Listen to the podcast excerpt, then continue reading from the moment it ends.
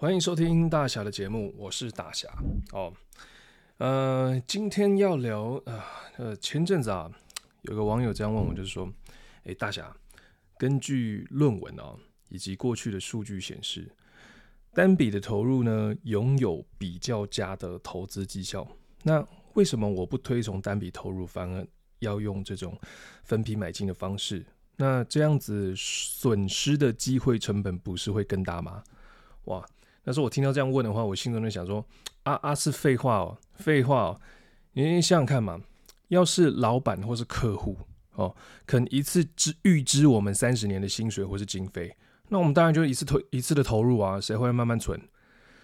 没有会嘛？因为像我们这种普通的长期投资人，都是怎么样？都是每月领薪水之后，然后呢，生活用剩的再慢慢投入，所以当然是分批的投入啊。我们我们当然也想一次性投入，但是就是每个月还是有还是有不同，还是有薪水入账嘛。我们是要慢慢投入，又不是说一次能够呃能够可能像像上一辈拿到呃几百万这样一次性的投资，都是用薪水慢慢投入的啦。所以吼，有时候我们遇到这种讲投资吼，就是要一次性投入的人吼，我就会我就会觉得他是不是不太理解人间的投资啊？而且股息也是慢慢领啊，慢慢投入，慢慢领，然后让时间产生出复利吼。所以其实有时候我们会看到论文显示，的确嘛，的确单笔投入大盘哦，依依照目前来讲，单笔投入大盘的确比分批买进还有效率。但是为什么不这么做？意思就是理论跟实战性的差别嘛。理论显示如此，但是问题是实战上我们还有什么柴米油盐酱醋茶，还有生活要去过哦。也就是每个月薪水领到，我们用剩了才能慢慢投嘛。那除老板如果一次给我们五十年薪水、三十年薪水，当然一次投 OK 啊。所以分批的投入比较适合我们大部分，好，我们大部分实战派，好，或是长期这种像我们这种普通的长期投资人做的方法，就是分批的慢慢投入。所以哈，理论派哈，所以其实有时候我们看那 YouTube 啊，或是其他的一些一些年轻网红的文章，就会觉得哇，果然理论派、论文派很难知道实战上的一些民间疾苦啦。因为我们都是靠自己嘛，一张一张张的钞票赚进来，当然扣去生活开销啊，就是慢慢存，慢慢买。好，所以为什么我们用分批投入？不是因为我们不知道单笔投入的好处，是因为哦，实战上每个月还是要慢慢的领薪水，好，慢慢的去存。好，会问这样的问题，大部分都是看到我很常去使用那个不定期不定额的方法来进场嘛。那不定期不定额，它的优势就在于资金控管，而且在股市的底部的时候，我们能够买进相当的一个部位，哈，并且能够在盘整的时候做布局。那它的策略十分简单啊，我们就单指兆丰金这档股票来说，因为目前距离兆丰金领股息可能还有，我说可能哦，可能还有七十几天，好，七十几个交易日，所以我们就采取分批买进领股的方式，直到领股买到手，我们再继续分批买嘛。那怎么分批呢？也就是说，你将目前哦手上有的闲钱，可能除以七十份，好，除以七十份哦。比方说你有七十万的闲钱嘛，啊，除以七十份，那每一份就是一万。那如果今天大盘呢，哦，不要看大盘，我们看兆丰金好，它去隔天哦，它前一天的价格可能是三十三，那今天跌到三十三块以下，那我们就会启动这个不定期不定额的策略，也就是说，刚刚已经切割好了嘛。剩余领息日七十天，那有的闲钱是七十万，那我们七十万除以七十，可能今天进场就用一万，就是买零股的方式，好，我们就可以善用不定期不定额的一个进场策略，你这样也可以做到资金的控管，涨看戏就跌就买进的一个几率嘛。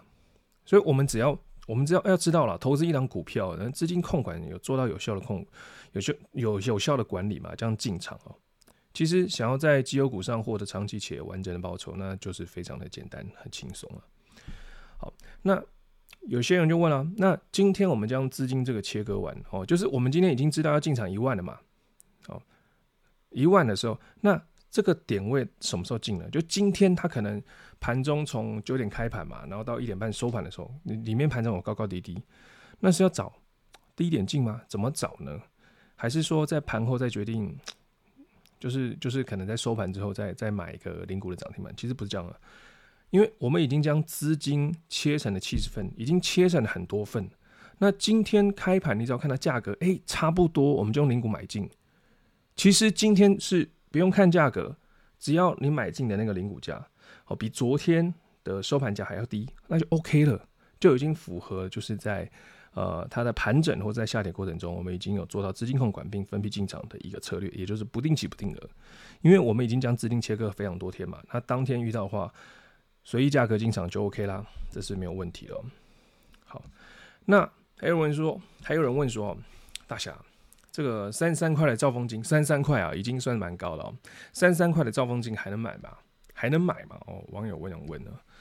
其实还蛮常听到这个的问题哦。从什么时候开始听到？当年兆丰金还在二十五块不到的时候，就常有问，呃，跟我讲说啊，二十五块高点了，哦，我们是不是不应该再买了？或是除息后哦，除息后再买，或是怎么样？不要参加除夕，好卖掉，然后除夕后再慢慢买。我跟你讲，通常哦，通常除夕前卖掉，除夕后再买回。通常有这个言论的话，你要注意一件事情哦，是可以这样操作没有关系，是可以的。但是很有可能就是说，假设啊，今年兆丰金它的获利比去年还好，那你除息前卖掉就不参加除息嘛，除息后再买进，很容易被嘎空哦，就被嘎空手。也就是说，它的填息速度会比以往还要快。我们就想嘛。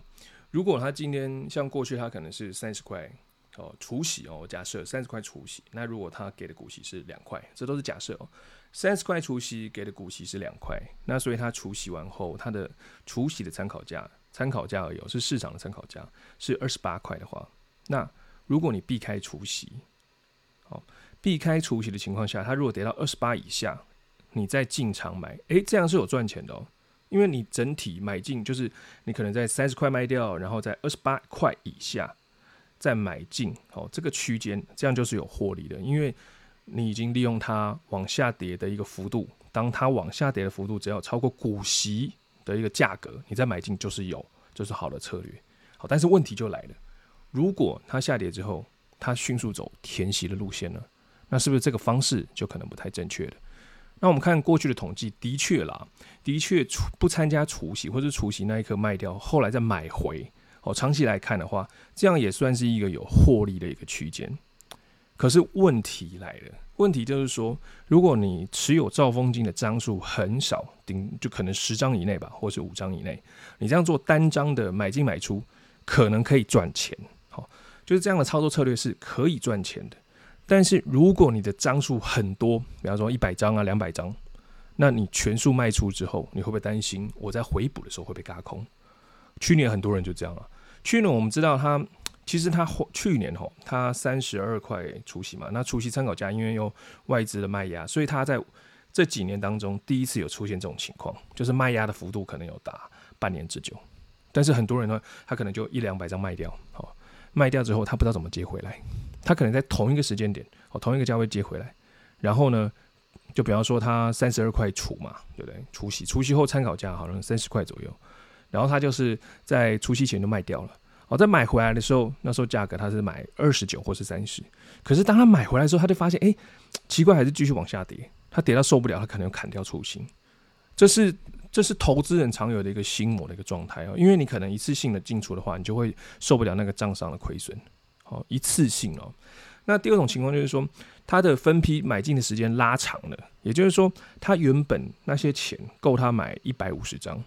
那他卖出之后，他没有参加任何的除息哦。那卖出之后，在买进的时候，他还是可能只有一百五十张，而且还没有息，他还没有领到股息，也没有办法增加张数。啊，再来是说，有可能哦，他这样的一个操作进出的操作，他可能有没有一百五十张的资金操作一次哦。扣除掉手续费嘛，然后如果再加上这个被轧空的一个张数，它可能只剩下一百四十张左右，或是一百三十几张左右。所以除权息这样的操作，对于大张哦、就持有张数比较多的人，他在实际上的一个实物上的实战哦，可能会有一些心态上的一个阻碍哦，就使得他不知道该怎么回补，或者说他回补时间拉长了。所以他其实。我们都要去注意一下了，并不是说这样的去呃，就是说除息不参加除息哦，除息后再卖哦，除息前卖，然后除息后买回这个操作策略哦不行，这是要看张数的。你张数越少，可能这样子对你来说获利的一个方式会比较好。但如果你张数过多的话，哇，几百张或者说上千张，这样操作真的会有有有会有被嘎嘎空手的一个一个机会啦。哦，所以我的建议还是说，吼，就是你要不要参加除夕？首先呢，你要知道这家公司它的获利有没有比去年还好。也就是说，如果今年哈，我们今年不管了，啊，它股东会什么时候才开哈？因为今年有有有有一些一些事情嘛，疫情嘛，那它股息不知道什么时候来发放。我们假设它九月我们领到股息，那就八月出息，都是这都是假设。那我们只要在八月领息前看这个月，这个月份就是从一到七月。然后八月前出息嘛，所以我们八月十号可以看到，可能各家金控出了这个七月的一个 EPS，所以我们只要看一到七月的累计 EPS 有没有比去年还好，看这个七个月哈，如果有比去年还好，那就不用担心了。如果这笔又是闲钱，那你就全部的参与出席，这没有关系。好，因为今年的获利累计获利 EPS 就看起来比去年还好嘛，那就放心的参加出席就好。那如果今年的 EPS 累计的 EPS 获利比去年还差，那这时候你有三个哦，三个方式可以去做。第一个就是啊，算了啦，全部参加除夕嘛，就跟大家去年一样哦。我去年也是这样啊，算了，全部参加除夕，然后用领到的股完整参加除夕哦，用完整的资金、完整的张数、完整，你可以领到完整的股息，然后再分批买入哦。那怎么分批呢？我到时候今年除夕后我会跟大家分享哦，看怎么去做会比较好。那刚第二种方法是什么？第二种方法就是说，你干脆就卖一半的张数了。好，卖掉一半的张数，你至少还有一半的张数可以去参加股息嘛？呃，参加除息嘛？参加领息嘛？那所以在除息后呢，你再分批的买入。哦，那第三种方法就是全卖了。哦，全卖了，你干脆就是呃，在除息后啊，除息后再分批的慢慢买进。那我刚刚讲嘛，你全卖有有一个有一个很大的一个可能很大一个隐忧，就是说我们怕被嘎空，或者是说在回补的时候，我们不知道该怎么去去有效的回补，到底是要怎么去买呢？好，这是一个很大很大的问题，所以在这边大侠会用不定期不定额的一个方式做一个回补的动作。好，那这怎么做呢？就是今年，好，等今年哦，除除息后再说吧。也可是，如果今年如果它的一个什么，它的一个累积的 EPS 有胜过去年的话，去年同期累积超过去年同期，那也不用烦恼那么多啊，就完整的参加除息啊，完整的领息，这么轻松就 OK 的啦。好，那我们刚刚讲到就是说，呃。当年哈，兆丰金还在二十五块的时候，我就一直有人问嘛，说啊，或是说一直有人说，哎、现在是高点了哦，不要买啊，或者怎么样要卖出哦。其实直到了现在三十三块了，还是很常会遇到。我相信啊，就算未来兆丰金股价在三十七块以上，我相信依然还是有很多人在问三十七块能不能买，或是说三十七块是高点了，卖掉出清离开市场。就是说哦，其实要，问这个问题哦，它本身不是错啦，啊，真没有对错之分哦，绝对没有，只是因为我们每个人嘛，你使用的我们我们使用的资金的效率跟周期不一样，有些人他做的比较长，哦，所以这档股票它可以久放，它可以取得它的一个完整的股息、完整的市场报酬。那有些人喜欢资金一直轮动哦，可能这时候轮动到前阵子嘛，轮动到呃去年轮动到那个电子股哦，电子股之后是台泥。呃，一些的个股的传产，现在前阵子又是到什么航海王之类的，其实问问题哦，真的没有错啦，策略都没有错，就是看每个人资金大小跟每个人的资金的持有的一个周期哦，这个区间哦，来去做每个人最好的搭配哦。那在我们长期投资人来说呢，长期投资人的观念里头，要建立出长期投资的关键，哇，这有点绕口，什么什么什么是长期投资所在乎的东西？长期投资人。不是在乎目前的股价是有多少，以及还能买吗？好，就我刚讲的嘛，很常听到兆丰金高点啊，可是他从二十五块，我相信从当年二十二块就有人喊高点，喊到现在三十三块还是有人说喊高点，四十块的时候也有人说喊高点，而跟中华电信一样嘛，七十块就是高点了，结果现在一百多了，所以长期投资人在乎的是什么？是在乎这间公司它的营运有没有长期的稳定啊，长期的稳定哦。然后在遇到市场危机的时候，能不能有能力从谷底做转机？然后最重要的是说，我们投资用的这些的资金是否能长期摆放，好，是否是闲钱呐？有常说的嘛，专注本业，闲钱投资，就是要知道这些资金能够长期摆放的闲钱。因为哈，为什么我们说长期投资其实不是在乎现在股价多少了？当然啦，不要说什么我们现在投资万海、投资阳明、投资这些航海股是要做长期投资，有可能吗？它股价还低的时候，它还在低基期的时候，你怎么不做长期投资？现在都炒高了才做长期投资，所以我们长期投资。不是说这些已经被炒高的股票，我们就不在乎股价，而是我们更在乎的是一间好公司。哦，一间好公司要用长时间来让它的复利给发酵出来嘛。也就是说，我们在投资它的时候，务必要搭配两个点。哦，第一个就是你资金控管的计划要好，哦，长期摆放的闲钱要准备。哦，那。一直常讲了，我一直常讲，然后资金控管的计划，我就使用两招啊，就是第一招就是定期定额啊，第二招就是刚刚有讲分享过的不定期不定额。那不定期不定额的优势就是能够帮助我们在股价低迷的时候，在底部哦还能建立出相当哦相当的股数跟一个比较大的一个部位哦低基期的部位。那定期定额的优势就是在连续的上涨过程中，能够按照计划。能够按照他的规划做不预测高点的买进，因为定期定额嘛，我使用的定期定额就是一个月买三次，好，分别在哪时候？分别在六号十六号跟二十六号。那有人会说，哎，那如果遇到假期怎么办？啊，遇到假期我们就顺延吧，哦，就一个月买三次就可以了，就是十六号啊，就六号、十六号跟二十六号遇到假期再顺延。那这样子的好处什么？就是说在上涨过程中。我们不管嘛，反正六号就买嘛。它一直在涨的话，我们就六号买，十六号买，二十六号买。也就是说，一直在上涨过程中，我们都可以买进啊。那而且每次买进都是分批买，固定的金额进场买。我说定期定额，这样子长期投资下来的话，都是 OK 的啊。因为你长期投资大盘嘛。好，那怎么去做呢？我们知道一个月买进三次，那一年十二个月，所以一年总共会买进三十六次。那也就是说。呃，像现在是六月嘛，那六月我就会看，诶，如果我六月要开始执行这个定期定额的计划，我会怎么做？我就将手上的闲钱除以三十六。好，假如现在手上只有七十二万闲钱哦，我就除以三十六。那也就是说，每一次定期定额金额就是两万嘛，对不对？七十二除以三十六就是两万嘛。那也就是说，我只要设定哦，现在进进去那个券商的系统啊，定期定额里面设定哦，下一次。呃，买入金额两万哦，再来是六号、十六号、二十六号都买进两万，这样买进一年哦，刚好你的七十万闲钱，七十二万的闲钱就会刚好用完，都会打进市场，也不是说用完了，就是它会转换成一个股票的一个形态。好，那这时候手上是不是七十二万用完了？那怎么办呢？诶，很简单啊，这一年你还是会继续工作啊，所以一年工作间是不是又有闲钱了？闲钱又可以放到证券账户里头，对吧？然后第二个是什么？诶，我们投，我们可能投资一些。哦，标的像大盘啊，零零五零、零零六二零八，或是像一些台泥、元大金、兆丰金这样的一个股票，它会给你股息啊。所以明年到六月，或者说到五月的时候，我们又可以执行新的一年下一个年年度的一个呃分批进场和定期定额的一个计划，这样不是很简单吗？所以你只要长期的投入市场后，不要在某个时间单压，不要在某个价位就重压进场，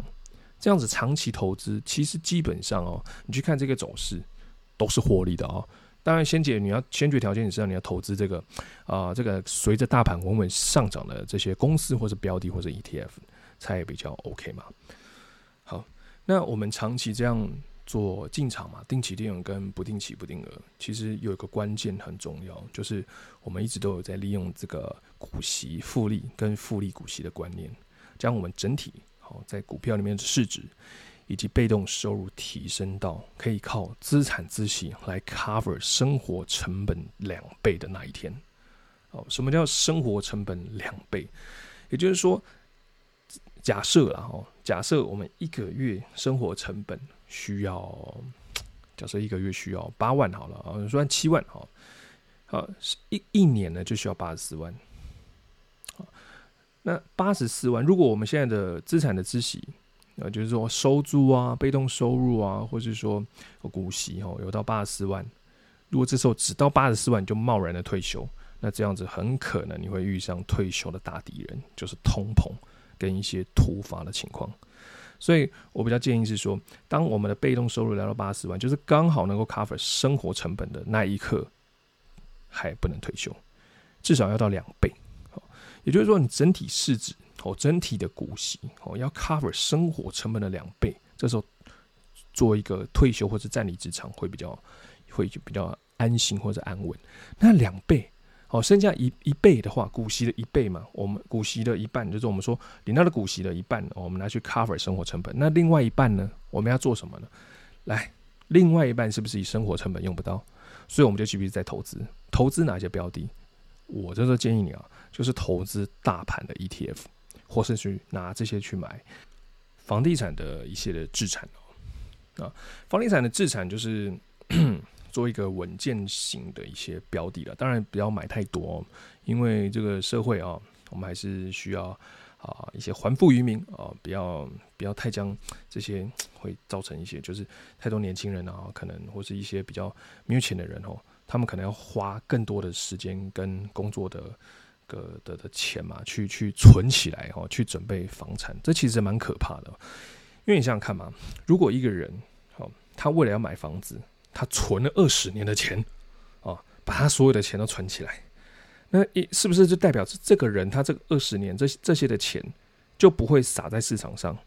进行一个经济性的流动？因为他只是要买房，所以我们。如果投资客或囤房客囤的太多的话，势必会让这个社会它很多的，就是很多人的钱哦会卡住啊，你没办法让这些钱再次的流动嘛。那我们说的经济力是什么？不是存款过多就是经济过好哦，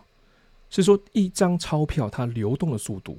才能代表这个经济的一个繁荣的景象啊。那如果一张钞票流到他手上，他手上他不知道投资什么嘛？他把那个全部存在银行，或者说他把他的所有的钱都拿去投资房地产，那让别人更难去买这个稀有型的商品啊，所以是不是这样会造成一个恶性的循环？所以我们有机会吼，就是要将闲钱去参与好公司，让他来去成长哦，参与整个市值的大盘的一个报酬，而不是说去囤房了。那买房一个人就是一间到两间，其实就差不多了。哦，就轮流住嘛，对不对？或者说今天买 A 哦，准备再买 B，那我们现在搬去 B 了，我们可以把 A 卖掉，也不要说做投资，就是说换房，因为有时候家庭成员多了起来，房间数总是要多嘛，所以我们换房这都是 OK 的哦。囤房，我个人是不建议啦，啊，就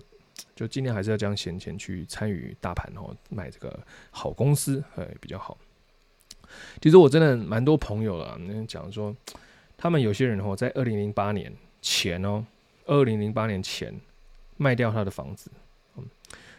他卖了五五百万嘛，那时候五百万算蛮大的，在两千年初的时候五百万，好，他拿这个五百万拿去创业，结果好笑的是什么？他创业了十几年的过程，十这十十几二十年的过程中，他现在赚到的钱刚好可以买回他当初 卖掉的房子，这代表什么？这这当然，你也可以说啊，那是他创业太太逊了哦，太逊了。他赚的钱的速度没有比房价上涨速度太快，所以很多人就想了，哇，既然我创业哦，或者说他出去干干一番大事业的的赚来的钱没有比房价上涨的速度还快，那他干嘛那么辛苦，全部来炒房啊？所以当所有的钱都卡在炒房身上，那会让很多年轻人或是要进入这个市场。哦，就是要准备工作，要准备成家立业这些年轻人，他为了买一栋房子，他会他会牺牲他他这个人生间哦最最最精华的一个年轻的岁月，可能等到他七十岁才刚付完房贷啊，那这样对于我们国家来说，整个大盘哦，整个市值，整个公司的成长是好处吗？嗯，不不见得嘛，对不对？对你个人来讲可能有好处哦，但是如果我们了解怎么样做。更好的一个投资，就是说做一些投资行为，其实我们赚的会比房地产还多。就是我们慢慢的哈去买这个 ETF，然后大盘的 ETF，跟着大盘一个成长，都能获得不错的资本利得。那 有些人会说，呃，其实兆丰金这档股票，哦，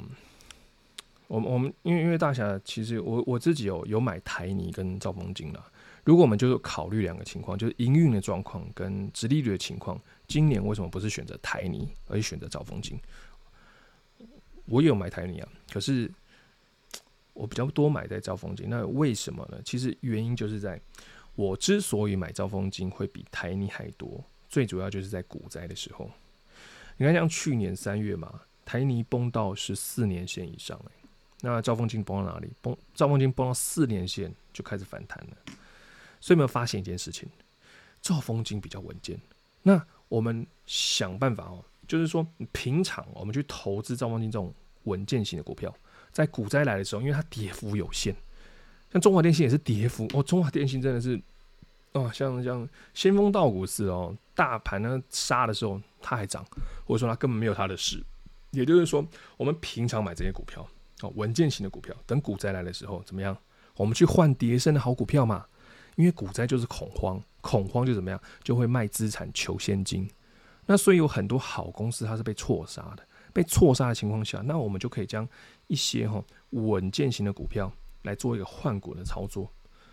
那我们可以调整一些张数，就调整一些兆丰金的张数去换资金，转换资金去买这个跌升的好股票、好公司，像台泥啊。像如果去年股灾有这样哦，兆丰金调整一些张数去买台泥，或是调整兆丰金的张数去买合库金，那不是很 OK 吗？是吧？这样这样是做一个聪明的转换哦，因为在通常在恐慌中哦，我们通常能够捞走更多的比较还不错的泳裤嘛，因为很多人可能就穿不牢啊，就脱完脱在泳裤上让你捡，很便宜的捡啊。那所以我们就会发现，我们长期投资人也在乎，就是说。呃，持有的股票要稳健嘛，因为我们都知道，我们都是要可能在你掌握退休的，那持有的标的还整天在上上下下的，还暴跌，哇，那我们的心态还用退休吗？还要过生活吗？整天看盘就就不是就紧张紧张兮兮的，所以稳健型的股票在我们能够掌握的呃一个一个投资行为中都是不错的选择了。那这个道理就很像很多人买中华电信嘛，就是看中它不动如山、非常稳健的特性，也就是如此。好的投资方式啦，就是要能够一直的长期投资。如果没有找到这个方法，恐怕都会让一直自自己都不敢进场。比方说像去年到今年嘛，我们相信一定有人从万二空手到万七，哦，从八千点空手到万七，大有人在啊！哦，真的啊，我就有认识啊，他手中的闲钱哦，真实的朋友手中的闲钱有千万以上现金，千万以上。不过他这几年从来都不敢投资股票市场。所以他的现金一直被啊实质的通膨给吃掉，什么？吃掉实质的现金购买力，就是因为他一直不敢进场，没有好的一个长期投资还有复利的一个观念，所以他在场外一直看哦，你不下场怎么成为好的球员呢？在 真的啊，在这次的疫情哦，尤其是五月。五月嘛，五月这个疫情突然在台湾都爆发的情况下，在这次的疫情真的是影响到非常多的人哦。所以在我们在我们投资路上哦，就尽可能会分享分享怎么去做一个长期投资啊，稳定的布局啊，透过长期持有获利的观念来去分享哦，以及帮助每一个人哦，并且传达这些的观念，来帮助新进的投资者能够用正确的一个投资策略来取得市场长期且完整的报酬了。让每个人的财务规划都具有极强的免疫力啊！我还看到有一个网络啊粉丝专业，他是画一些图文的哦，就巴巴奈顺子哦，他讲的非常的好。他说：“免疫力与人生哦，如果封城隔离，有人一年不愁吃穿，也有人一星期就拮据，这个就是财务的免疫力。”他也说，免疫力与人生一样的灾难，有人阳光积极向上，有人怨天尤人，甚至仇视他人，这是心理的免疫力。他也说，免疫力就就跟人生一样，同样有人待在家里，哦，有人在读书、学技能、运动、视讯开会，有人就浪费时间嘛，好睡觉、看电视、打电动，这个就是价值的免疫力。那免疫力与人生这场天灾哦，最重要的就是要提升所有的免疫力了。呃，台湾黄金十多年，这十多年其实我们大家都可以做好好做准备。在十，在这个过去的十年间，我们不仅要学会扩张哦，也要学会谨慎跟储粮，哦，预备风暴的来临，无时无刻提升各项的免疫力才是正确嘛。那在竹北了，我我看了这个情况哦，很多人说哇，餐饮业受创，餐饮业怎么样？其实，在同样的情况下，有些餐饮业的确它是受创。但是有些餐饮业，它生意越做越好，因为它集中型的订单，它反应能力很快。在这一次的疫情前，好像去年它就已经准备好，可能未来会有这个封城，或是未来疫情加重的情况下，哦，所以它在外送平台上以及啊，在跟社区哦打交道。诶，社区打交道，我觉得这是也蛮蛮好的一个方式哦。因为像竹北这很多建案嘛，那公寓大楼每一栋可能每一个小小型社区哦，或是一间公寓都住的上百来上百位哦，三四三四百人哦，甚至以上哦，七八百六七八百都可可能都有。那蛮多像我住的这一栋，蛮多有钱的贵妇啊，他们其实都不煮菜的，天天叫外卖，这这倒是真的。所以他们每天叫外卖，向谁叫？便当店叫嘛。那便当店你能不能提早哦打入这个啊建呃，就是这些社区的一个购买订单里面？这就是能力嘛。那如果像去年哦，可能就有意识到疫情还会再爆发的话，那做提早做准备啊，打入这个这个。就是呃，社区型的一个外送订单的一个服务，我相信现在哦，它的餐厅的获利也不会影响到太多。这个就是我们反应动作哦，要快一点。就是在也常讲了嘛，就是在生意好的时候，你就要准备有一天哦，生意全部没的时候，你要怎么办？要随时都要有后路后路嘛。这才是我们最主要的，在这场疫情中，我们需要学会的东西。扩张速度不要太快哦，不要使用太就是自己无法掌握的一个杠杆的一个资金下去这个市场，或者去扩店，或是展店。哦，那也就是说，好的投资方法就是要能够一起的呃持续的长期投资。那投资也别忘了专注本业，务实投资这八个字。在节目的最后，要祝福大家，除了能得到长期且完整的市场报酬以外，也希望大家一起能过着被股息 cover 的三百六十五天。我是大侠，谢谢你们的收听，我们下集再会。